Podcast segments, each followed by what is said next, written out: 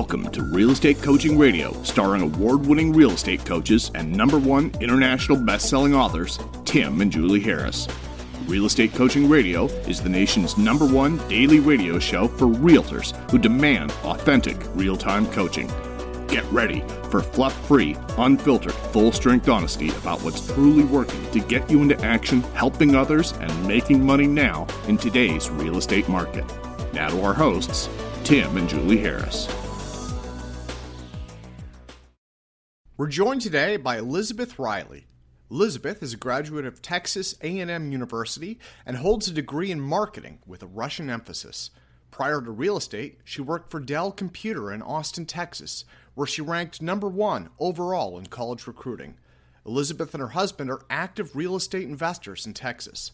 With her real estate knowledge, she now focuses her passion and almost 20 years of marketing experience in and around the Austin area.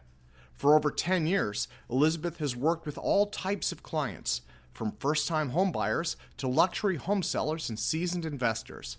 She's responsive and dedicated to her clients' needs and makes the home buying or selling process seamless. During her career in real estate, she's received numerous awards and accolades. Most recently, she was ranked the number one agent at her Keller Williams Market Center and was also a nominee for the top residential real estate awards by the Austin Business Journal. Now, let's welcome Elizabeth as we join our host, Tim Harris. Thank you very much for being part of our podcast series. I'm sincerely thrilled to have you on the podcast. You and I were just talking before I hit the record button, and we were like already off in a bunch of different directions. I love talking um, with people like you. And you and I were just talking about something very interesting. I'm just going to pick right back up where you and I left off, and then we'll get to the more typical traditional interview questions. You were recently on a top producing panel at at uh, a big uh, brokerage event in uh, um, where was it? It was in New Orleans. Uh, in New Orleans, right? Right. And so you were on this panel, and you and I were just talking about the fact that you didn't feel, even though you certainly had the production and the success, to be on that panel, but you didn't feel like you were similar. And and will you pick it up? I don't want to put words in your mouth. What were you What were you trying to express to me prior to me hitting the record button? well, it's just there were four of us up there, and our businesses were very very different. And you know, you remember back in I guess Sesame Street where they said one of these things is not like the other. The other three business models or, or their businesses were very similar um, in how they approached it, and I was very different. And and what I said up there on stage was, you know, comparison kills joy.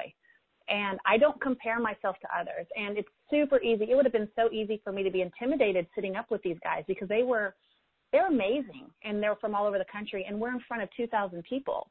Um, but I just had to realize, you know what, what I'm doing works for me and what they're doing is awesome and can I learn from them? Absolutely. But do I have to do exactly what they're doing to be successful? Not at all.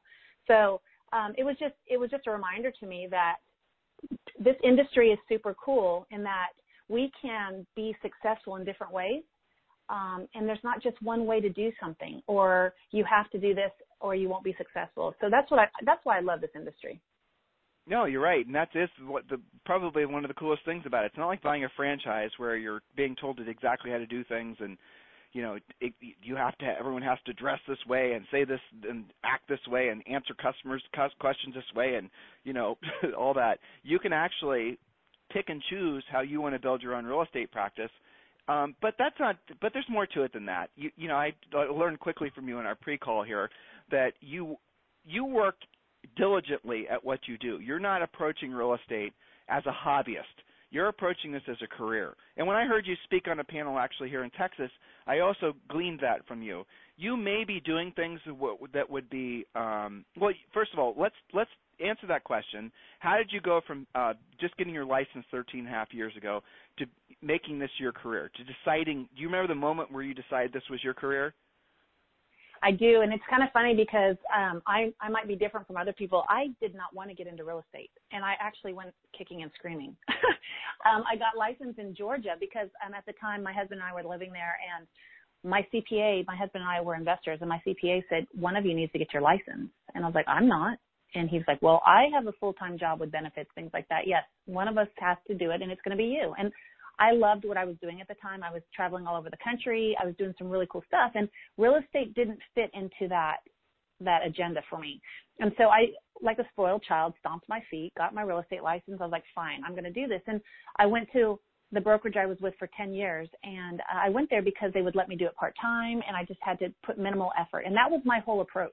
I'm just going to kind of do this. Um, and so then I, I surrounded myself with these people and I started learning I started reaching out to just my sphere because I'm like, I am not the type of person that wants to go knock on doors and say, Hey, I'm a realtor or I, that's just so out of my comfort zone and I like to treat people the way I want to be treated, right? So if somebody comes and knocks on my door or cold calls me, I'm cl- I'm closed to that. I just I'm not receptive and that's just my personality. And so for me the easiest thing was let me reach out to my sphere and just say, "Hey guys, you know what? I'm in real estate or I have my real estate license," is what I said. If I can ever help you guys, let me know. And I had uh, friends that were like, "Oh yeah, this would be fun. Can you help me find a house?" And very very quickly I realized, "Oh wait, I really do like this. Um I like this flexibility. I like the uniqueness and not everything is the same every day. And so that's what happened. And so I started just focusing on my sphere, the people that I knew. Um, I didn't know anybody at that time, and you know, and, as far as past clients, and so I just had to build that up. So we were there for a few years, and then we were transferred to Texas in 08. Um, same thing. I was I was not new to real estate, but I was new to the Austin market, and it was 2008. Not a good time to get into real estate. So I could I, I get distracted easy, so I could focus on things and get distracted and then burn out. Or I could do what I know and just see how I can be a service to people and reach out to the people that that would allow me to, you know, to to represent them. Um, and so that's how I built my business here in 08. And I, once I moved here, I realized this is something I love. I'm very passionate about it. I'm going to make this a career. And but for me, if I'm being completely honest and transparent, I don't have a I don't know my numbers. I don't know have a goal every year. Um, for me, success is if I just have to sell one house a year and I, I treated my client the way that they needed to be treated and it was a huge win for everybody, then that's awesome. Fortunately for me, word of mouth, referrals, past clients, uh, my business has just grown. And so I don't sell just one house a year, but um, that's how my approach is. So I, I love what I do. I'm super passionate. It is not a job to me. Okay, I'm sure many of you at this point are somewhat curious about EXP. It's something that seems to be on everyone's mind. EXP is obviously one of the fastest growing real estate brokerages in the history of real estate. Um, I'm going to save you the effort of having to do a lot of Googling and a lot of research. We've prepared a video for you. All you have to do is text the word EXP, that's it. Just text the word EXP to 31996. Go ahead and do that now. Text the word EXP well, is that a word or those letters? I think they're letters. Just text the letters EXP to 31996 and you're going to be sent a link and you can watch a quick seven minute video that EXP has provided so that you can get all your questions answered about EXP and take your um, you know, decide if you want to pursue the opportunity any further. I have to say in all of our years in real estate, EXP is probably the thing that is going to be the biggest I think change agent if you want to call it that for real estate agents, there's a lot of talk about technology companies, a lot of talk about you know different CRMs and lead generators and all this Mickey Mouse, but nothing that I've seen, Julie and I've seen in the past couple decades, will have as much impact in a positive way uh, on agents' ability to actually accumulate real wealth more so than EXP. It's just a fantastic business model. Seriously consider texting the word EXP to 31996. How many houses are you pacing to sell this year? So the funniest thing about that is I went to a business planning class on Monday. I don't usually do those. And we had to have our numbers. And I was like, oh, I don't even know what my numbers are. I don't know what my numbers were last year. So I actually um, figured out my numbers just for that class. And so far this year, um, I sold uh, 32. I have a few more under contract. So I may, if they don't push, I'll probably sell anywhere from 33 to probably 35. In your average sale price in Austin, um, I mean, Austin's really gotten expensive. It's almost like insane, thousand dollars a square foot downtown Austin. But what's your what's your average sale price where you're selling? Average sale price in Austin, uh, they said on Monday was four hundred thousand. Um, I don't right. know how accurate that is, just because of the surrounding areas. My, I think mine is probably there. I sell, uh, I sell in, uh, quite a few luxury um, I wouldn't say a ton of luxury. It just it's kind of when it comes up. I, I work with luxury, but I think a lot of mine are usually above 700. between So, 700 I and 200 I- uh, 2 million. Elizabeth, I won't, I won't ask you a numbers another numbers question. I promise. Good, because you know I don't know my numbers. well, but you know, here's the thing: if you're not, if that's not your cup of tea, if you're not, and listeners, this is for the, you know, this is not for Elizabeth necessarily, but if you don't, if that's not your thing, then have somebody who's who can track it for you, who it is their thing. If knowing your numbers and tracking all that stuff bogs you down, and sort of you feel like after even having the thought of it, you feel like you've you know been drained by a you know numerical vampire, and you're not going to be able to be back to your uh, self where you can do business at a high level, then for God's sake, delegate it. And you know, there's that's a vast majority of the agents out there who don't want to track. And it's not because there's a deeper psychological issue with it, even though in some cases there is. It's just because it's not their thing. They're not very good at it. They don't want to take the time to learn how to be good at it. I totally Well, understand. and for me, do. it's a complete distraction. Um, Exactly. It's a, because for me, if I'm looking at my goal and my number, and I'm like, oh, I'm going to do 20 million this year. Me personally, I'm looking on how I'm going to get to 20 million instead of doing the day-to-day stuff I need to do to take care of my clients. And I'm not saying that's what people. I mean, goals are a big Well, deal in business, and so I get that. But for me, it's just a distraction. Yeah, but see, that's an interesting point, though, because what you're talking about, if, if, and correct me if, if I'm wrong, but what you're talking about is ego. You're saying that if you felt yourself focusing too much on the numbers, uh, too much on, you know, I'm selling 400, I'm selling 500, I'm making this and the other thing. You're, do you feel that that would be a distraction from what your true mission is, of, being service to people? Is that what I'm hearing? Yeah, yeah, because that's Makes not sense. important to me. I mean, So if I if I'm treating yeah, my clients like they're my one and only client, and they are so thrilled, they're going to tell all their friends, right? So I'm just trying to focus on, you know, I always joke I take an hour, I take it hour by hour. I just focus on what's going on in that moment. I'm not looking at the big number overall picture, and and I mean I've done well, and maybe if I wasn't doing well that would change, but it's just to me it's a distraction, and I just focus on the day to day. So um, I, I wrote down two questions. The first question I wrote down is your business is primarily centers of influence and past clients. I don't know the answer to this question, but I'm going to guess that you don't just do that uh, here and there. I'm guessing that you have some kind of organized approach uh, in your own way that allows you to essentially stay in front of those folks. Do you mind sharing with the listeners what you do? Oh, not at all. Yeah, I'm very um, focused on touching my clients. I try to touch my clients or be in touch with them at least three times a month in different ways. Sometimes I do a great job of that. Sometimes I don't. And, and really it's all about planning and being proactive. So I'm not having to be reactive, if that makes sense. Um, we all get busy. And if I don't sit down and take the time to just say, okay, you know what, for the next quarter, this is what I'm going to do, then I'm, I'm scrambling. So what I try to do now is at the end of the year, and I've, I've already been starting doing this, I look at the future year and I plan out January through December. And so each month I touch my clients with a direct mail piece. Um, it does not, most of the time, it does not have anything to do with real estate, right? It's more about keeping my name in front of them and because they're going to throw our stuff away, they're going to throw it away. And it's, I just want it to be effective and, and unique so that they want to open my mail, right? I'm very passive in my marketing approach. So I mail something to them each month. Um, I have a newsletter, an electronic newsletter that goes out each month. And then um, one of the things I try to do is go to lunch or coffee with my clients each month because it's really my business is very relational.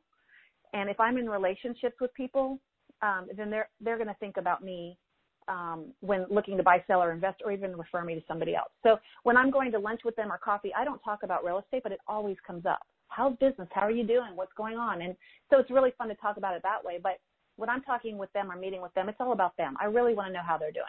The other about touches are just passive.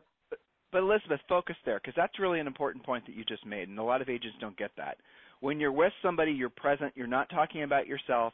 You're you're focusing on them. You, I imagine, just do this intuitively, or did you have to train yourself to do that? that? That's a good question. Did you have to train yourself not to be a typical realtor that's you know puking all their real estate stuff on on some poor stranger, or or and and did you have to teach yourself to be focused on focusing on that person and asking them questions? How did you come about with the realization that that's the highest form of communication? That's just how I like to be treated. I mean, Mm. it goes back to do unto others, right? I I like it when people truly have a relationship with me. I'm extremely loyal. I work with people or companies because I have a connection with them. And so I just feel like I want to work with people that have a connection with me. You know, um, I, I get very involved in my transactions because of the relationships I have. So I don't think I had to train myself. Um, I think I do have to train myself to be more focused and not scattered sometimes. Uh, so that part is always, I'm constantly working on that. But I, as far as having a conversation and truly genuinely wanting to know somebody and get to know how they're doing and how I can help them um, is just part of who I am. I, I am a connector. I love connecting people. And uh, if I know somebody that can help somebody else, I'm like, oh, you guys need to meet each other. And so that's just that's just my personality. So when you were talking about, we are talking about direct mail, and you're talking about making sure your direct mail stands out. Can you share with the listeners some of the things you do to make it so that before it hits the circular file, the trash can, that they have a that you have a shot at having them remember what you mailed them? Can you give us an idea of the types of things you do? Oh yeah, and, and your listeners will probably roll their eyes and say, "I will never do that." But again, it's figure out what's what works for you. Um, I will do things that are just making people wonder what I'm going to do next. So, for example, for March, I sent out just, and it doesn't have to be expensive. That's the other thing. Don't spend a ton of money because it's going to be thrown out. It just needs to be effective. In March, I, I just printed on a Word document a four-leaf clover from Clip Art and said you don't need Elizabeth, uh, you don't need uh, Luck in Real Estate. You just need Elizabeth Riley and the Lux Property Group on your team. And then I just put a dollar scratch off in there. And then I just said, you know, when you when you win big, make sure to call me for, you know, to help you buy your next castle, or just have fun with it, right? Um, or Girl Scout cookies. You know, I I do Girl Scout cookies a lot, which are considered pop-bys, but those are part part of what I call a touch. Um, you know, I have four kids, and there are little Girl Scout troops in in that school, and so the way I'm doing this is kind of strategic in a way. I go to the the troop leader, "Hey, I need a case of cookies from each of your Girl Scouts." And they're like, "Holy cow, what are you doing?" Well, I'm a realtor and I'm giving them to all of my clients. And so all of a sudden they're like, "That's amazing." And then the parents are like, "Oh my goodness, you just bought a whole case for my daughter?" "Yes, that's great." And then I put um just a ribbon with my business card on it and I put it on everybody's door. And then I, every if that one's pretty expensive and that one's a lot of work because it's clients in my database all over the, the city. I don't do it just with my clients. I do it with everybody in my database. Um, but the funny thing about that one right there is I always say I'm never gonna, I'm not doing this. I'm not gonna do this. I'm not gonna do this. And every single year, without fail, they call me and they're like, "Hey, are you doing Girl Scout cookies again? Um, I want to get Thin Mints this time." And they're placing orders. I'm like, "Okay, well, I'm doing it again." You know? That's funny. That yeah. would be that's ridiculous to not do that. Um, one of the things I do in December, and I just actually have mine coming in um, instead of holiday gifts, instead of wreaths or chocolate or whatever, because all of my clients, you know, it's the holiday season, but they all celebrate different holidays, right? Um, instead of more stuff, what I do is I find a local organization, and sometimes it's somebody that's affected in my database, but I find a local organization and I make a donation in my client's name, in each one of my clients' name. And then I send out a card saying, you know, this holiday season, a donation has been made in your name to this organization with the website so they can learn more about it. And simply thank you for your continued support and referrals. Happy holidays. Simple. And the cool thing about that one is they don't know how much you've given. All they know is that you made effort in their name, and that means the world. I get more comments on this one touch than anything the rest of the year, right? Most people are sending out just list just sold. Look at what I did. Look at how I how much business I've done this year. I'm not doing that. I'm doing something in their name that's kind of making a difference in our community.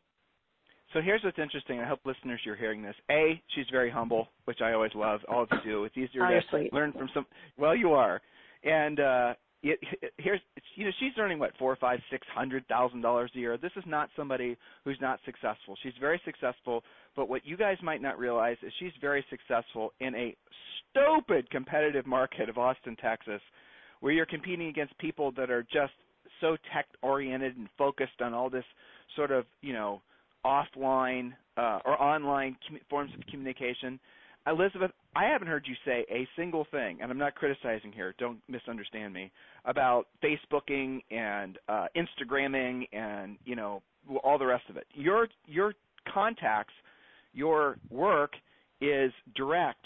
So in a lot of ways, you are making direct contact with these people. Not so different. I have a feeling you won't like this part, Elizabeth, but not so different than somebody who does prospect. You're just prospecting you're just prospecting in a slightly more passive way, but an equally as a direct and perhaps in some cases more effective way. And I hope the listeners hear that. She's not just mailing some electronic digital whatnot and hoping for the best. She's not liking on Facebook, though I'm sure she does that. She's actually proactively going out there and um, you know, she's prospecting. She's just doing it in her own way. Did I did I say anything that offended you? If so, I apologize. No, not at all. And you're very right when you say I'm passive in my marketing. I mean, one of my big things is I have four kids in two different schools, and I market to those schools in a different way. I support the schools. I'm in the PTA. I am partners in education. I donate and um, sponsor all sorts of things. Whenever there's a need, they know they can come to me. But what's interesting is I never ever want somebody to see me at the school and say, "Oh my gosh, there's Tripp's mom. Run. She's going to talk to you about real estate." Right? But all of them know what I'm doing. You know, they all know that I'm in real estate. They all know that I'm successful. They know I'm giving back to the school. And I've had people organically that I don't even market to organically reach out to me and say, "Hey, can I ask you some questions?" Absolutely. Let's grab coffee. And so any way I can help. So no, I'm very, very passive just because, again, it goes back to my personality. Um, but I, I, I Elizabeth, yeah, I love Elizabeth, Elizabeth, respectfully, I would say you're not. You're the exact opposite of passive. I know what you mean by really? passive versus versus. Oh, you're, there's nothing passive about you. You're just well, not. I'm intentional, which, but I'm just. Yes, yeah. that's what I mean. You're intentional. You are con. You are what we call situ. If if you and I were a couple Navy SEALs, what we'd be describing your behavior as is being situationally aware you're acutely aware that there's opportunities all the way around you. You just don't want to be you, you don't want to be an in your face type person. But to say that That's you're right. passive is I think not giving yourself enough credit. And I think the listeners need to see that. She's not just sitting around waiting for her an email to show up or a phone call to happen. She's out there making it happen. I mean, listen listeners yeah. to what she's saying. She's when she's at her, you know, the PTA meetings and when she's I can just imagine just in line at Starbucks. She's going to work it. Now she's not just going to go and start slamming her business cards in people's hands, but she's probably going to have some, you know, well thought out opportunities to have some conversations with people that aren't going to be prominently about real estate, but they're going to be about their families. What are you doing this weekend? Did you watch the UT game? All that good stuff, and then naturally it meanders into real estate. So you're not giving yourself enough credit to say you're passive. You're not. That's you a very actually, good point, though. Intentional. Yeah. Intentional is a better way to put it. I just I'm marketing to them kind of just quietly, but I will say I'm not really going to ask them how the UT game was. I'm an Aggie, so sorry there. But um, well, you know that right. might that might have lost half your listeners. But you know, it's funny you mentioned the, the technology piece. Can I address that for a moment? Please, yes. The the Facebook. Okay, so I um I'm very loyal, and I was with my first brokerage for 10 years. Loved my brokerage, still love that brokerage. And I just found another opportunity. And so my second brokerage that I'm currently at, um, I've been there three and a half years. Um, I was not on Facebook until I joined my second brokerage. So I've only been on Facebook about three years. And it's funny because a friend of mine told me, "Oh my gosh, you are a caveman who found fire." Because it's super fun, but I'm so private on it I get private, I get requests all the time, and I don't just accept people unless I know you. Just because it's my family, it's my world, and I'm sharing that. Um, but Facebook, I realized it is a very powerful tool. I don't do the boosting ads and the the ad, generating ads and all that kind of stuff, mainly because I have no idea what to do, and I don't. I think I'm ADD because I don't have the patience to sit there and figure it out. So if I'm being completely honest, I just don't know Can anything about it. Can I say something that'll make you feel better? Can I say something that'll make you feel Sure. better? Uh, 99% Sure. of it is a complete and utter and terrible waste of money. Matter of fact, yesterday, Oh, see? you see, now one less thing for you to worry about. But yes, now now they'll, but it's become this online marketing stuff has become a religion for people. That's how they're treating it almost. Uh, so yesterday there was a great article on Inman. Teke Wiggins wrote it, who is, in my opinion, Brad's best um, you know contributor. And it was Right. that he, Teke did this drill down on this article on the study that NAR did about agent websites. Did you see this, Elizabeth, by chance? I did not. Well, get this. I'll need to go back On- and look at it. Yeah, well, it was fast. It was really fascinating. On at, well, actually, what I liked is the results more than the article. Well, the article is great, but the results, what the comments that the agents, you know, but so the article basically said that essentially agent websites are a complete and utter waste of time, and most agents get a total uh, of zero leads from their agent websites per year, despite the fact that everyone tells them that they have to have one. and everyone tells them that you have to have one because people are going to search you on blah blah blah blah blah. And there's zillions of dollars that are spent every year by agents tr- because they think they're supposed to have some damn website. And that's one of the things. And you've seen this too when you, you know, talking with new agents. I'm sure people come up to you all the time trying to pick up a morsel of truth from you how they can be successful like you.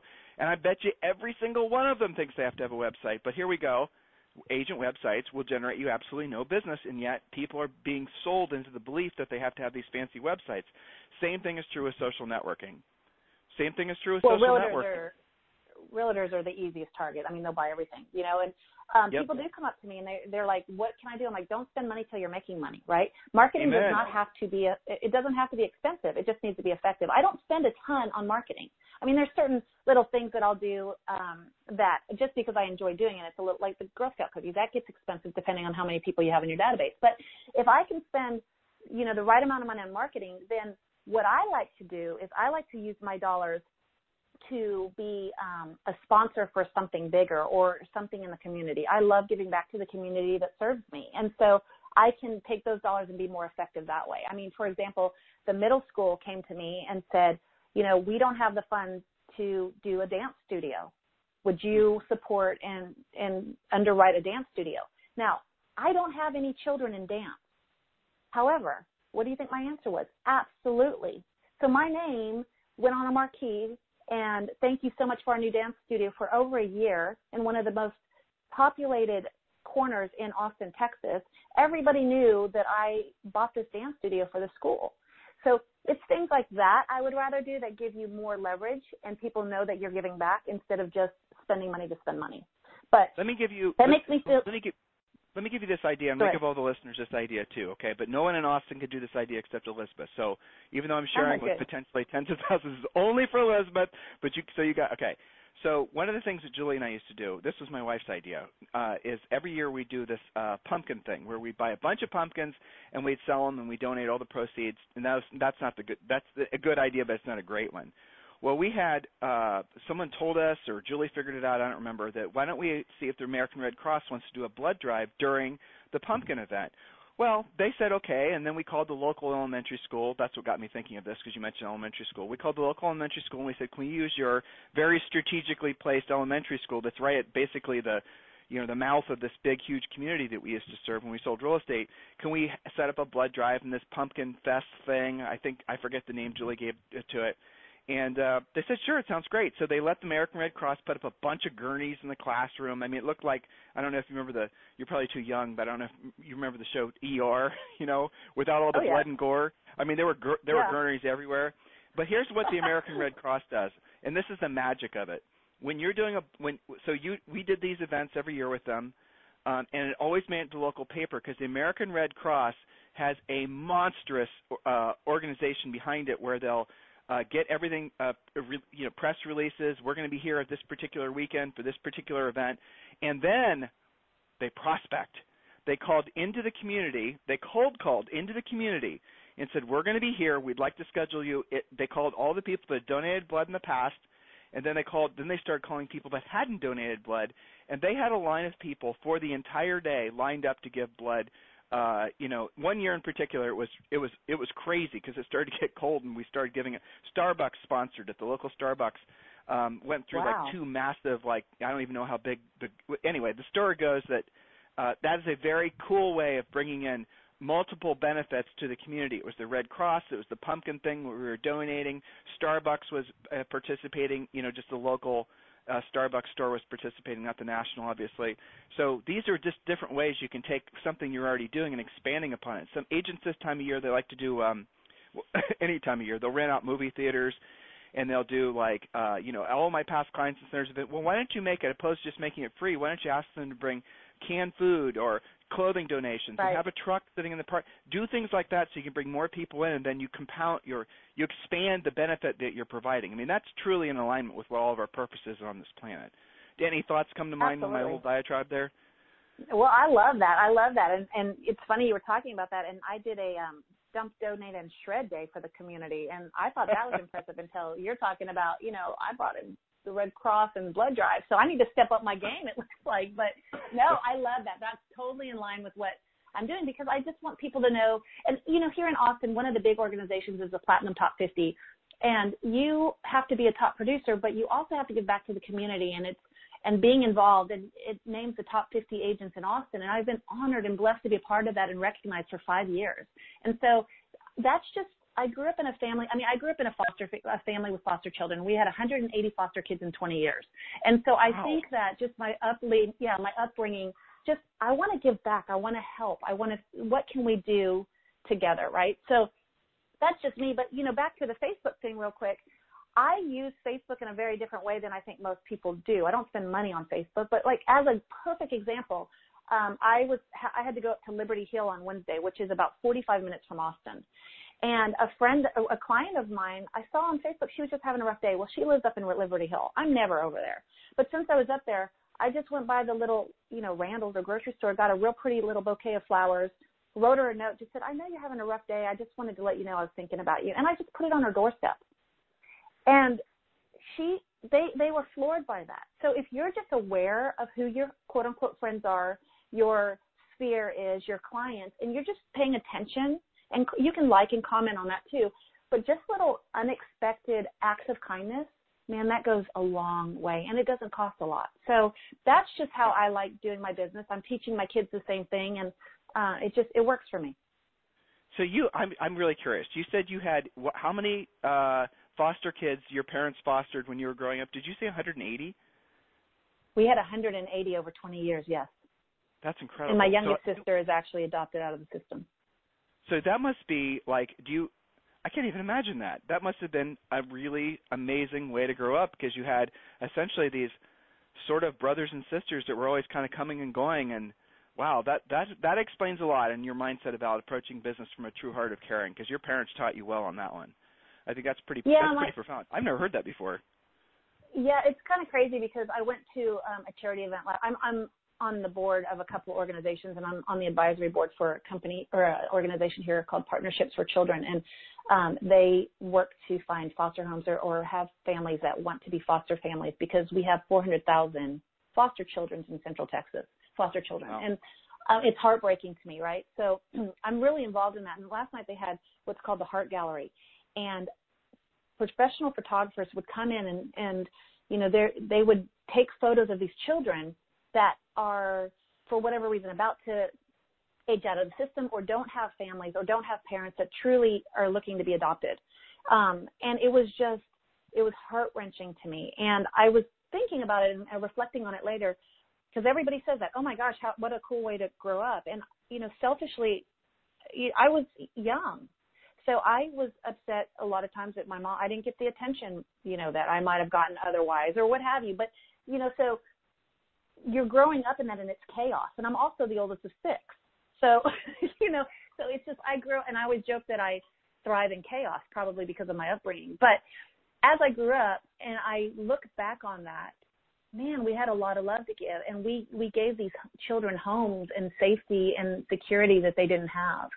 Um, and you know, I think everybody deserves that. And so if there's a way, and you know, I'm in real estate, you know, you're giving people the opportunity for them to buy a home and their safety and security. And so I think it just all ties really well together. And I'm super blessed with the way I grew up, and um, I, it, it has. It's taught me a ton, and um, it allows me to be a, a better mother in teaching my children and raising them. So you, you said something a bit ago. I wrote it down so I wouldn't forget. You said you sw- you were with um, one brokerage for a long period of time, and you switched to another brokerage. That's something a lot of agents. That's probably Elizabeth and our coaching company from our podcast. That's definitely one of the top three questions that we get just emailed to us, or you know, well, how do I choose a broker? How do I know it's time to leave a broker? Which I look where the characters and quality, blah blah blah. You know all those broker questions. Everyone, as the market starts to change, as the economy starts to change, as all those th- people always agents always take a start start to take a hard look about their business expenses, and so this is you know a very common thing you were with a brokerage for a long period of time. You switched to a different brokerage. Can you share with the listeners that process? Sure. Um, I never thought I'd leave. When I left my brokerage, um, there was 615, I think, agents in my office, and I was number one. And so when you're at that point, you're like, it's easy, right? Change is never easy. So what I was doing was easy. I was my business was great. I I knew everybody. Everybody knew me. It was no big deal. It wasn't until there was an opportunity that was that I was faced with, and you have a choice to make. It's like, okay, I felt kind of stagnant where I was. Um, mm. For me, it's very my family is my world, right? I have a husband that travels all the time. I have a 12, 9, 7, and 5 year old.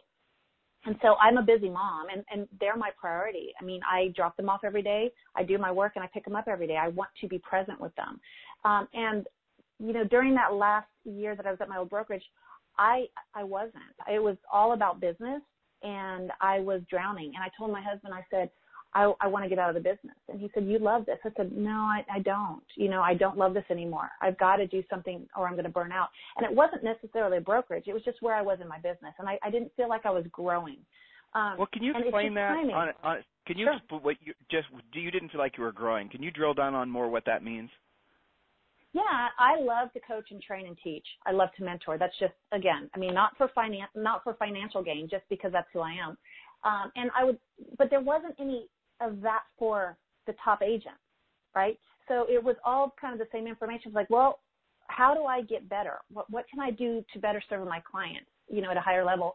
And the response is always like, well, you could go across the country and go to this training and pay this money. And uh, are you doing coaching at this much money a, a month? And no, I can't because my, I mean, again, that was four years ago. So my kids were much y- younger. I can't. I don't have that luxury. What else is there for me? and nobody could really give me any answers. And so I just didn't feel like I was growing. Um, and and I wasn't having fun. I told you at the beginning of this podcast that I do this because I love this. I, this is not a job to me. Um, I'm truly passionate about what I do, and when when that passion is gone, and you know I'm fortunate because not everybody loves their job, um, but when that passion is gone, and you don't really want to do it, and it's not motivating you anymore, and you you're blessed enough that you really don't have to work, um, you just get a little complacent and in a rut. You're stuck in a rut, and that's where I was. Um, and so, so for what, me, well, what about the new brokerage uh, was appealing to you? So, I mean, getting back to the question, because this is again a very common question: is how do I go about choosing a brokerage? You are well established. You are, you know, top the food chain at this old brokerage. Uh, God bless them, right? And so you decided to leave. What was it that made you want to, you know, because it obviously was not an easy decision for you. Uh, first of all, what brokerage did you join, and why did? What would be the top three reasons why you decided to join them? Sure. Um, I joined a company called EXP Realty, and uh, at the time I joined, there were about 400 agents nationally. Um, and he, the reason I joined goes back to relationships.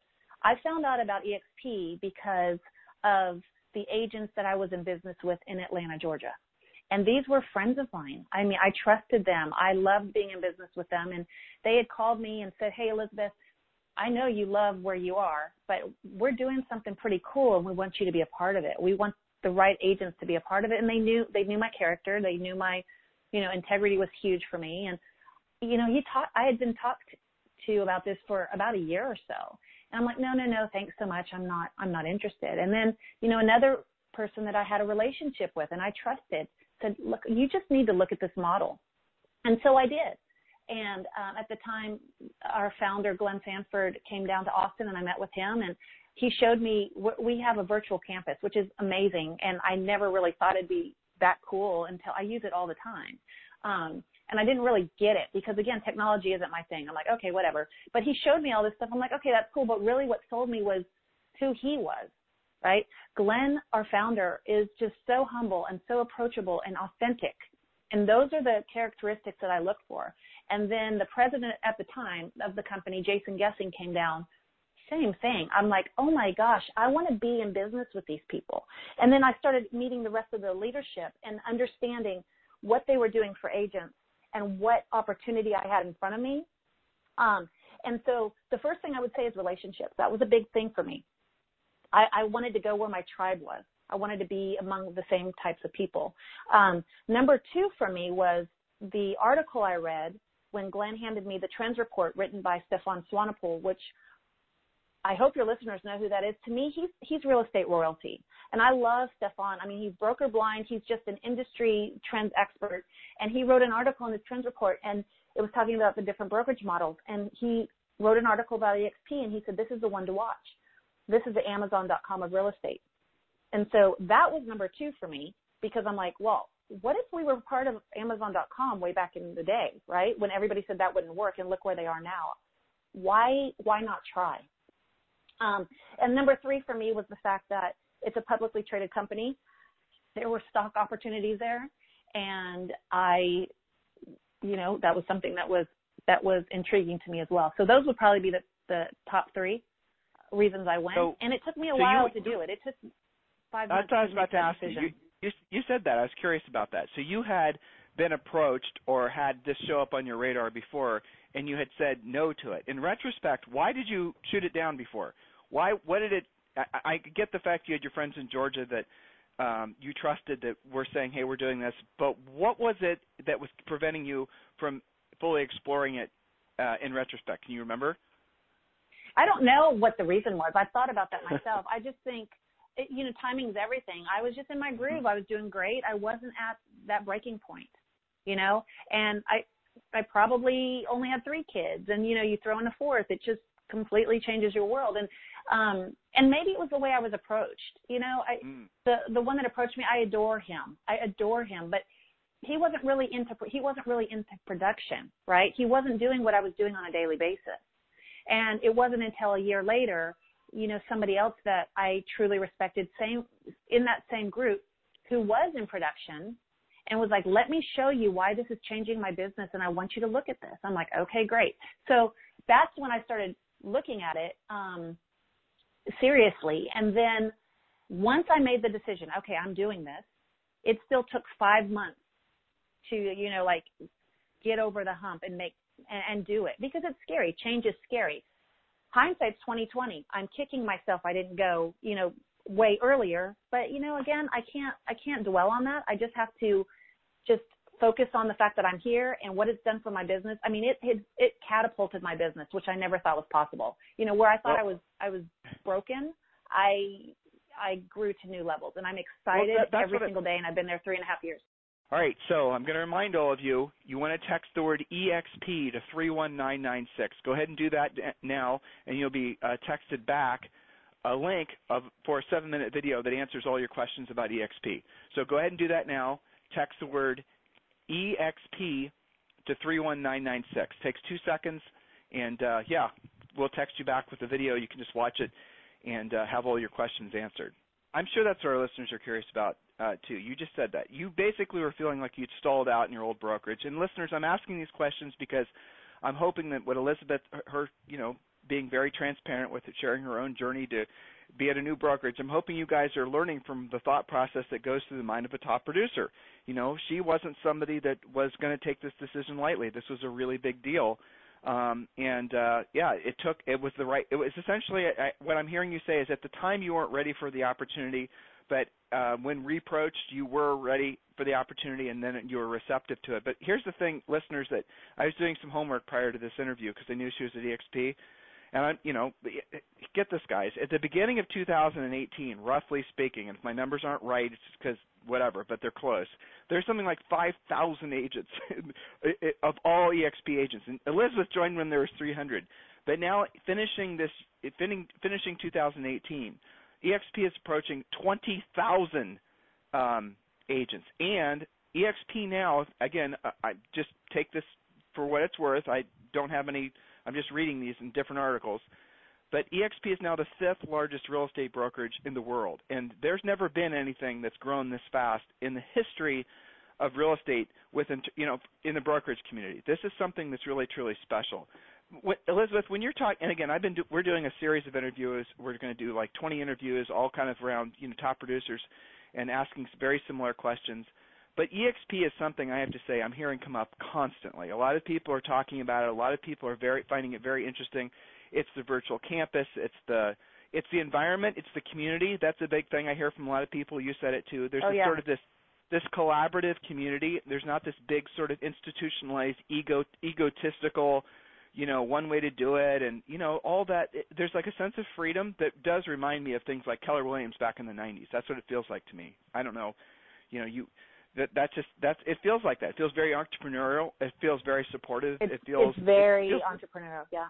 yeah, and the, it's fun too. I mean, you know, we're interviewing Gene Fredericks, and and and he's one. Of, he's a you know he was at Keller Williams just forever and owned regions and all this rest of it, and he said something that I wrote down and I thought it was really you know, and this is what I'm hearing from all you EXP guys is that EXP is making real estate fun again.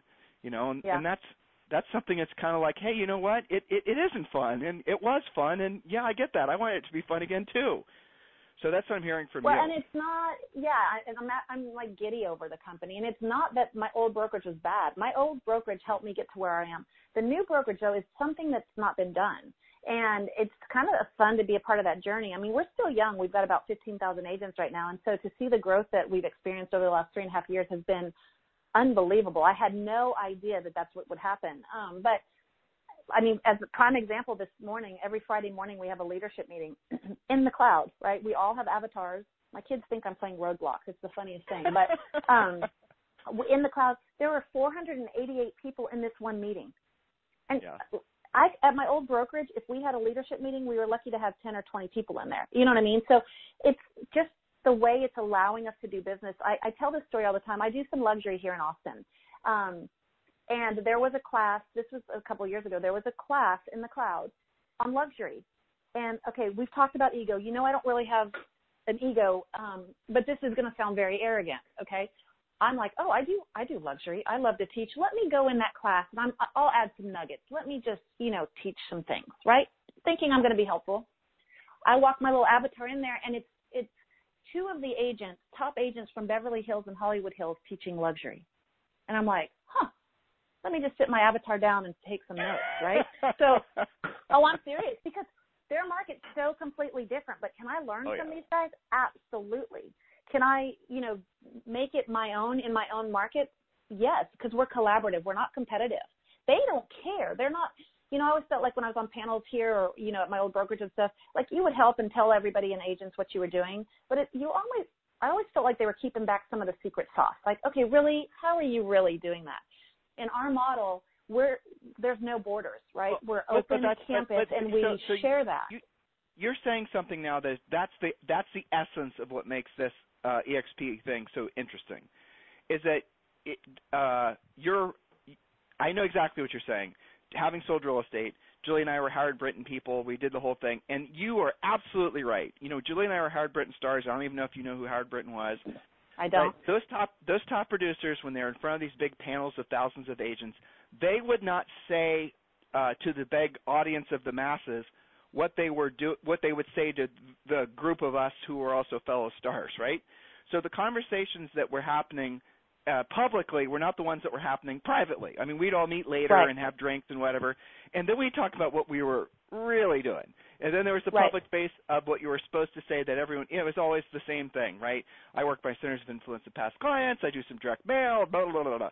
But then when you meet with people, then they drill down, like hopefully we did effectively on this podcast, where we start talking about, well, okay, centers of influence of past clients. But what do you do? What is the messaging? What is the da, da, da, that sort of thing? And that's the thing that's interesting because EXP has uh, created inside of its actual financial model a culture, a, a, a sort of a cultural reinforcement for people honestly trying to help each other. And here's Right. the thing: uh, help me understand this, okay? So number one, um, there, EXP, as you said, is a publicly traded company. We don't need to get into the nuances of essentially how agents get stock and how they can buy stock at a 20% discount and how they get stock for recruiting and stock for doing transactions. We won't talk about that. But I'm really interested in your take on this revenue model. So explain to the listeners, and, and let's just assume that you and I are not going to get all the explanations perfectly. We're not having spreadsheets and having anybody, you know. But in your own words, explain to the listeners what the revenue model means.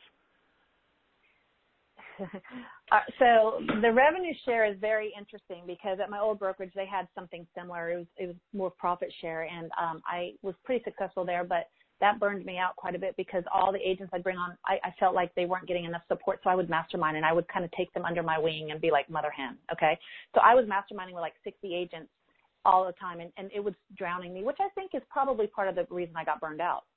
Um, so when when this model was approached, or I was approached with this model, that was one thing I was not interested in. I'm like, mm, yeah, that's great. You take the revenue share. I'm not interested in that. I'm just interested in the stock and the fact that I can get stock in six different ways at this company. Um, there are two different ways to bring people to EXP, in my opinion, and this might not be popular, but I, I say my what I think. So there's recruiting and there's attracting. Okay, and it, it's very different, and it's fine. People do things differently. For me, it's about attraction. I want to attract great agents. I want to attract great producers. I want to attract great talent from all over the country that will help us all become better agents and become better at, you know at what we do and as a company. And so for me, that was eye opening because now I'm in business and I can attract great people that I can truly be in business with and can we can help each other grow. Um, I'm on a mastermind every Tuesday night with like 12 of us from across the country that are top agents, all because of this company. And we're masterminding on how we can help and it's helping bring other people in. So I like attracting agents. Um, can we talk about I, something garish? Can we talk about money? Do you mind if we talk about that? If you don't want to, I have some notes we can talk about it. I don't know how much I'll answer, but yes. okay, no problem. Listen, ahead. I, I, I've, like I said, I've been doing a lot of these interviews, so actually I've been really deep diving, trying to understand the revenue model, and I am by no means an expert.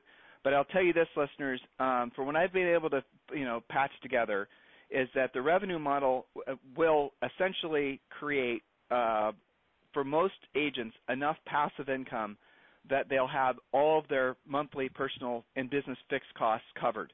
And with, as she said, uh, just attracting agents. When you move over to EXP, and this is what I heard continuously, people, well, you, I saw you switch from XYZ to EXP. Explain to me why you did that. Well, this is why they have this, you know, there's a lot of very clearly defined benefits, USPs, if you guys want to use old school marketing terms that US that EXP offers that nobody really comes close to. I mean, Elizabeth and I, you know, touched on a few of them, but it goes so much more. I'll tell you something else, just and I'll jump back to the revenue thing. The technology uh, package, the technology, tech, all the support that agents get I did a, I put pen to paper and, and like someone was saying, well, they get Commissions Inc., they get you know all these other software things. I went to the websites as if are I are you know just an agent looking to you know subscribe, and I added up how much all that would cost per year, and I came up with almost forty thousand dollars. Now again, I'm not an expert at this, but you get all that at EXP as part of being an agent and that all the the the, the system that they've built is unparalleled. I haven't seen anything. The virtual campus too. I'll be, you know, I was, what the heck is a virtual campus? Yeah. And they gave me a little, they gave me a little avatar to play around with, and it did feel weird. I'm, you know, I'm 48, so maybe I'm not quite in that generation, but I did dance dance around with it, and I got to thinking, well, it, it was, it took me probably about two minutes, and then it started feeling intuitive, which was really weird. There must be some right. sort of deep wired something or another, and and then as you were just describing, you can walk over, you know, your avatar can walk around in this virtual world and you can walk into educational events that are going on. You can you can sit around and talk to people about market changes. You can go and there might be a little conference going on with how to sell, you know, beachfront properties for over 10 million. But the other cool thing is, is you can meander over to like the tech section if you're having a problem with your own computer or whatnot. And there's uh, EXP staff that are there that and their their avatars will help you there's like the supports. People think age, new agents especially, they think they're going to join a brokerage, and all of a sudden the brokerage, the broker's job is and mission in life is to make you successful. It, listeners, it couldn't be any further from the truth. Most brokerages, when you join them, they're just going to basically make you uh, attend a few statutory, mandatory classes, and you are on your own. And that's the reason yeah. that's a, a NAR statistic that 80% of all the homes in five years will be sold by agents that don't even have real estate licenses yet. Uh, actually, I heard that from um, another EXP agent when I was doing an interview with him the other day. And I think that's shocking. And the reason is is because there's really no continued support for agents. So right. just all the it, there's no there's there is no real parallel to the point where it, actually I've, as I've gotten further down this rabbit hole, as I've interviewed more EXP people I'm, and the the caliber of people that are switching to EXP, I'm actually kind of shocked at how genius the model is. That's the only way I can really describe it. You know, and I'm trying to be a disinterested third party the best I can. I'm trying to just, you know, provide really valuable information for our listeners. So this rev share model, guys, I know what you're thinking. You're very curious, especially now that you're learning more about the revenue share model that EXP offers. Go ahead and text the word EXP to 31996. Just go ahead and do that now. Just text the word EXP to 31996 and we'll text you back a quick video that explains everything you need to know about EXP in just a quick seven minute video. And we'll also give you access to having additional questions answered. So while you're thinking about it, go ahead and text the word EXP to 31996. Do that now, EXP 31996. Um, I don't. I mean, I don't understand how all the you know the different things work and how all the recruiting works. But the bottom line is, is if you have, um, if you recruit something like five agents over the next five years, you recruit five agents a year for the next five years, and those agents are all terrible at recruiting, and the agents that they recruit are terrible at recruiting. In essence, people are just doing this at a very low level, and they're uh, and basically it's not something that anyone's ever they're not real drilled down and focused on recruiting. It's just a passive activity that happens just from normal conversations you're having every day with other real estate practitioners. The amount of money you can make uh, per year is low six figures, depending on how many of them are cappers.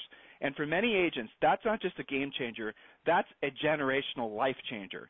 Because for an agent to have, the, if you get to the essence of what most agents live in fear of, they get used to the omnipresent pressure of having to have transactional lives, right? So I need to do more deals. Oh my gosh, my deal's closed. I need to tra- you know generate more deals. That constant stress and pressure is what causes agents to prematurely age. You know, there's not very many agents well, that actually. Yeah. Have re- yeah, they have passive income, and that's well, that's why it allows you to work smarter, not harder, right? I Exactly. mean, you're you're you have an exit strategy, if you will. I mean, the stock is incredible, the revenue share is incredible. That's not the reason I came to the company, really. Um, I mean, it's been bonus, but if you're here's here's the thing, the way I look at it, if you're doing business um, the way you should be doing business and your business is growing, which this company has allowed my business to grow. I mean, like the first, my first full year at EXP, after I had just come off of, um, you know, my old company, number one, uh, I didn't know this, but I, there were at the time 2,000 agents, I think, and I was number one in the country. Um, had no idea. Next, the next year, um, 2017, no, 2016, there were 5,000 agents maybe, and I was number one again. And I'm like, how is this possible? And I'll tell you, it's because of how our model is. It's because of the training and the teaching. And we have 40 hours of live training a week. I mean, I was in a training, a leadership class this morning, ran over to transaction to check on something, and then ran into accounting. I never had to leave my office. I mean, I could be in my PJs. I'm not. I did shower and dress for you today, but um, I could be in my PJs. But I've been so effective in you know my day and my time management. But on the rev share, what happened with me is people want to be in business with people they know, like, and trust, and they just like as clients, right? I approach revenue share and agents just like I do my clients. It's all about relationships. People organically came to me and said, I want to do what you're doing. I want to be in business with you. I want to go where you're going. And they came with me. And so people, people are always watching and they're definitely watching us at EXP. But if you're building your business and creating a better business and you're having fun again in real estate, people want to know why and they want to be a part of it. And so that's what I mean by attracting versus recruiting. The first person who called me the XP was trying to recruit me. And it didn't it didn't feel authentic. It didn't feel like he was really trying to, and, and not a knock against him, right? I mean there was just it was a brand new company, right? But it just didn't feel like there was any substance on how it could make me a better agent and what I didn't realize what we had. Um, it wasn't until somebody that was in production that was like, okay, Elizabeth, I know production is important to you. This is what you could do that I really understood it. So if this company can make you a better agent, because we're a real estate company, people are going to want to know what you're doing and why you're doing it, and they want to come along. And Just- yes, it can be very it can be very beneficial. just for the sake of talking about numbers, um, can you tell a story? And if you don't want to use your own story, maybe somebody that you have uh, brought into EXP, somebody you've sponsored, could you maybe tell a story? Do you have anything in mind? Anybody? Uh, some of the other people I've interviewed, they've given me some really, you know, shared some really interesting stories about, you know, people that are uh, will join EXP and then just they increase their production, they increase their net profit, but the thing they never expected, they took for granted, kind of like what you were saying, is the revenue share. And I had somebody yesterday, I still am thinking about it. This gal who basically had told her kids, this is emotional to me. She told her she had two girls, uh, and they, oh, your college is paid for, your college is paid for. But what she didn't tell them is she had to use all their savings the what was the kids right. uh, you know college during the last real estate crash. And the kids were like in 10th grade and 11th grade you know they're a year apart. Yeah. And so a high school and they didn't you know they still thought college was paid for. College and mom had perpetuated mom and dad had perpetuated this sort of lie right? And she had discovered EXP and this from the revenue share.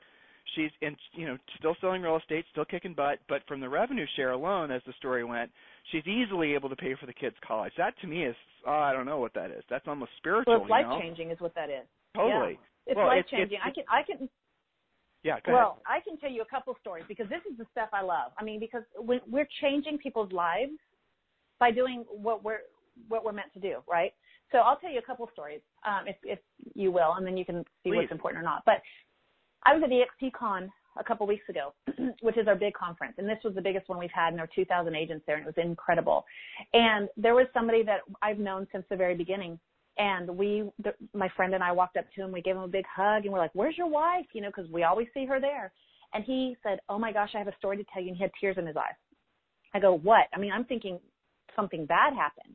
yeah He said, "Listen, I grew up in track housing. I grew up with nothing." He said, um, because of this company, the reason she's not here is because we just closed on our dream home last week. We paid for it free and clear.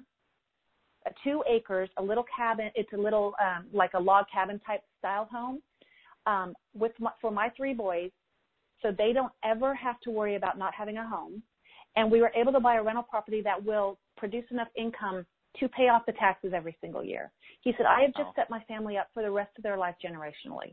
Like that's huge, right? Like what other real estate company said, "Oh yeah, I sold a bunch of houses. I'm going to be able to do this." I mean, that's why we see people in their 80s still selling real estate because they don't have a plan, right? So that was amazing in itself. Another friend of mine that because of this company I've met her. She's a mega producer in Madison, Wisconsin. Um, she she wrote a post the other day just wanting to share, and she was sharing with us. Uh, she said, you know, 15 years ago, I was standing in a soup kitchen line with my children and a baby on my hip, homeless. And because of this company, I just now paid off my mortgage free and clear. And I would have never been able to do that without this company. Right? I mean, that's huge. Me, I can tell you, I've got four kids. They're expensive, but their college, I've already funded their college account. Um, so they pretty much can go anywhere they want. Their colleges are already paid for because I have them sitting in accounts now. Because that was my priority. I wanted whatever money I was taking. Materialistic materialistic things aren't important to me. Um, my husband drives a car that has 300,000 miles on it. Mine just hit 115,000 because it's like they're great, they're fine. We don't need the fancy. Um, but we did build a new house, and we in October was the first, you know, the first year in it. Um, but my college, my kids' college fund is paid for, and my goal for 2019 is this house that I just built. I'm going to pay for this, this coming year because of it this off. company. Yeah. It's going to be paid Well, off and clear. But listeners, I hope you're hearing something else too. That's the other thing. Elizabeth, I don't think you know the the values of EXP are pay your shit off. I'm sorry for swearing. The values at EXP are, are are to appreciate the opportunity uh and and then it's not an ego thing. Like that's what I'm hoping you guys are getting from that I certainly am learning along the way here. Th- that's something that's exciting to me because that's so much in alignment with you know it's in alignment with basically the values that puts people on a long-term path to ever increasing levels of success. Where if the economy goes up, the economy goes down, you still have that stability. You don't have to live in fear like most real estate people do of oh my gosh, our interest rate's going to rise, or oh my gosh, is this closing going to happen? Because you have the passive Right. income from the revenue share. That to me, in my mind, having been a coach forever, having had literally hundreds of thousands of one-on-one coaching calls, is the game changer of game changers because it cures all agents' biggest problems. Imagine what it'd feel like, and Elizabeth knows this because she experiences this, knowing that all your monthly expenses are completely covered every single month, and the money you earn from real estate transactions can go to the house, the 529s, can go to the whatever you want to put the money towards, the charities. That's a different Right. level of operating and it's fascinating too because sometimes like i've been um you know it, agents have this mindset especially when they get into real estate new agents this is just for you selling real estate does not make you rich it's what you do with the money that you uh, get from selling real estate that will make you rich. And rich is not some big fat guy with a big belly with a you know a vest on, smoking a cigar. It's not some monopoly figure. Rich is simply where your money works for you, and you no longer have to work for your money. That's what we're describing.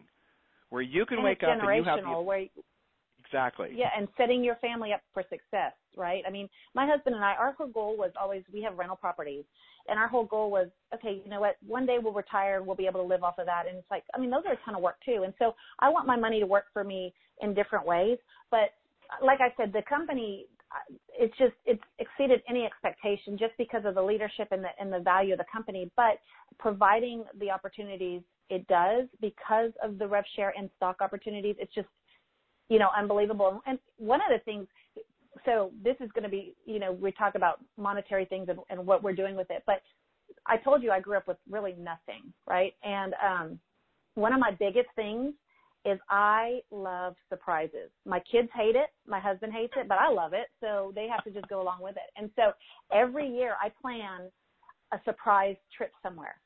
And it's I mean, it's super fun for me. It's so stressful for them. I pack their bags, I pack everything. They have no idea. And so like this summer, um, we showed up at the airport and they're like, where are we going? I was like, I guess you're going to find out. And we had like two airplane stops and they're like, we're going here. Yep, sure. And then we get on another plane. But what I was able to do because of this company is I took my kids to, we went to Vancouver. We've never been. And it, and anytime I go somewhere, I'm like, we're going to do it right because I'm we're probably not going to go back because there's so many cool places in the world to see, right? And I want experiences for my kids. I want them to appreciate memories and experiences, not stuff right? So we went to Vancouver for five days, checked out Vancouver, and then one day they're like, "Oh, this is really awesome, so fun." And then one day we're driving, and my seven-year-old said, "Oh my gosh, mom, look at that! That's a Disney ship." And I was like, "Oh, that's awesome." And he goes, maybe one day we could go do that. And I was like, let's go look. And they're like, no, we can't go in there. It's only for cruise ships. And I was like, well, yeah, we're going to go in there. And they're like, mom, we're going to be in trouble. We pull up and they pull up or they open the door and they're like, well, welcome. And I, I took them on a surprise seven day Disney cruise to Alaska. And That's amazing. you know, stuff like that you can't do. That company allows me to collaborate with like-minded agents and people. We all help each other out. I had an agent, friend of mine, she didn't expect anything from me. I didn't expect anything from her. She covered my business. I covered hers when she went on vacation. Our culture and our company is so amazing to allow us to do that. But yeah, the the people here they allow us to be able to cover our business and be able to have our families and create those memories. But then the company itself with RevShare and things like that allow us to, to create those memories as well. So there's just so many things you, you can do, whatever is important to somebody. And you can have just from the meats and potatoes, and I love that story. I'm gonna, I, I, that was a little emotional hearing you tell that story. That must have made you feel unbelievably good being able to do that for your family. I'll probably oh, steal so that fun. idea for mine. I loved it. Um, so thank you for that.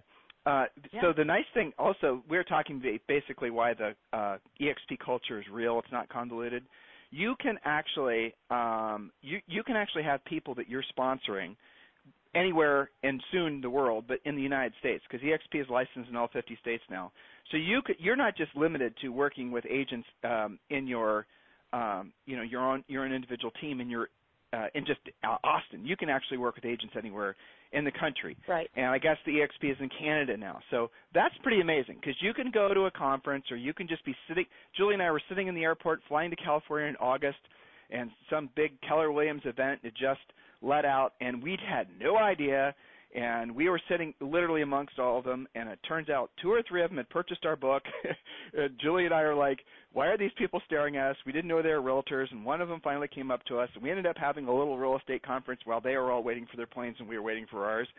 You know that's kind of fun but i have to tell you the vibe i got from a lot of them wasn't very collaborative. They all felt very like oh we got to build a team. Oh we got to do this. Oh we it wasn't about it wasn't it, there was something that was missing that had been there 20 years ago um, when we were uh, when we were doing a lot of coaching. And that's not the way with exp exp you run into somebody no. it's a completely different experience. I don't know how to explain it. It's almost it's hard it's know. hard to explain. It's like a family it's like a thing. family. Um yeah. it feels like. And I, yeah. that sounds cheesy but it's funny because I, my old company i was there for 10 years. I you know i got referrals every now and then I can't even tell you how many referrals I get from all over the country now from our company because of our collaboration and just because they feel like we're we're friends and family. I mean, it's unbelievable. And that's that's a cool point that you brought up because with our model, you know, when I was in Georgia, I tried to keep my business there for a while as I was building Texas, um, mm-hmm. but I had two caps, and I, it was just very expensive, and I couldn't make it work. In EXP, I could have had them both under the same cap, and it's just like we've got huge teams, huge expansion teams, which is great. That's not what I want to do, uh, but I love that we have that platform that allows these teams uh, to be wildly successful, and they can create their home their old their own business the way they want to create it. So before we got started today, before we started recording, I asked you the question if you had an opportunity to speak with Elizabeth Riley from 13 and a half years ago, and to give yeah. her maybe two or three pieces of advice on what she should be doing or what she maybe like to save yourself from the shorten your curve, let's say. If you could talk to the past version of you with all you know now, what would you tell her? Uh, I would tell her to be proactive and plan. Um, I will admit that a lot of times I would wing it, and sometimes to this day I still wing it. And winging it doesn't necessarily give me the results that I want it to be. So I would have been much more intentional. Um, but like I tell my kids every day when I drop them off, just stay humble and stay kind and work hard and have fun. Um, and so I would remind myself of that because real estate is emotional, you know, and um, it's it, it's a roller coaster sometimes, and sometimes you just don't feel like you're doing enough, or you're not, you shouldn't even be in this business, and it's, you know, it gets better, and, and just have fun with it because it, if it's if you're not having fun, it's just not worth it. No, I agree, and it is the very definition of a thankless job. It's very rare that somebody says thank you, especially right. in a changing market like we're experiencing now. But you do you do get that. You, I think again to Mr. Frederick's point, it, EXP does seem to be making real estate fun again, which is uh, you know, it, it makes me feel really good. Julie and I don't sell real estate. You know, we're coaches, but to be able to see, a, to answer the question, to be able to ask when asked where should I consider, it's like obviously a lot of you guys have very strong local brands that you should consider, and all the rest of it. I mean, I think of Pacific Elite out in Hawaii, just a fantastic company and companies like that. But if you ask me, for the most of you, you have to have the XP on your radar. You have to be exploring them as an option because they do everything a traditional brokerage does, like times a thousand, but they also give you opportunities to create generational wealth. That's not BS. That's real. Right. It's it's that, it is real. Yeah, I mean it is. And it's exciting. I didn't I didn't yeah. think it was. I you know sometimes a company or or a situation seems too good to be true, and sometimes yeah. it is, and that's I think that's why it took so long for me to really, you know, make the make the change. But um, I wish I would have done it sooner. And it it's amazing. And you mentioned Hawaii. I mean, I've met some great guys in Hawaii that's with our company and we're already masterminding on some things that I would have never met otherwise. And so definitely have it on the radar. And I would tell your listeners, one of the cool things about us too is we always talk to people for other people. So if if you're talking to somebody about EXP um, and you want to ask some other questions or have an unbiased opinion, I mean, feel free to reach out. I'm always happy to answer questions for other people. So, um, and I think you would find that anywhere in our country or company. And we and we'll uh, we'll include all your information. So, Elizabeth, I can tell you literally just walked to your car to a listing appointment. I can hear it. I can hear your engine about to start. So, Elizabeth Riley, mm-hmm. listen, I know we went I know we went way over. I suspected we would. You have so much to share for the real estate industry. I think you. Uh, I think you don't know how influential and impactful the words that you've uh, passed along to the listeners in the past bit of time with me will be because there's so many people that will find what you're saying. This you cut through a lot of Mickey Mouse and BS and you've cut to the heart of what really real estate is all about, which is being a service to other people. And you live that, and, it, and I do. It does make perfect sense when I understand that you were raised to live uh, to think that way. You know, it's programmed into your DNA at this point, and I think that's beautiful. I wish the industry had more people like you. I really do, Elizabeth. And thank you for being my guest today. Well, this was so fun, and I appreciate you taking the time to visit with me. Thank you. Have a fantastic day. This program has been a presentation by Tim and Julie Harris, Real Estate Coaching. For more information on our real estate coaching and training programs, visit our website at timandjulieharris.com. Remember to tune in weekdays at noon for upcoming shows, and until next time, thank you for listening to Real Estate Coaching Radio with Tim and Julie Harris. This podcast is a part of the C Suite Radio Network. For more top business podcasts, visit c-suiteradio.com.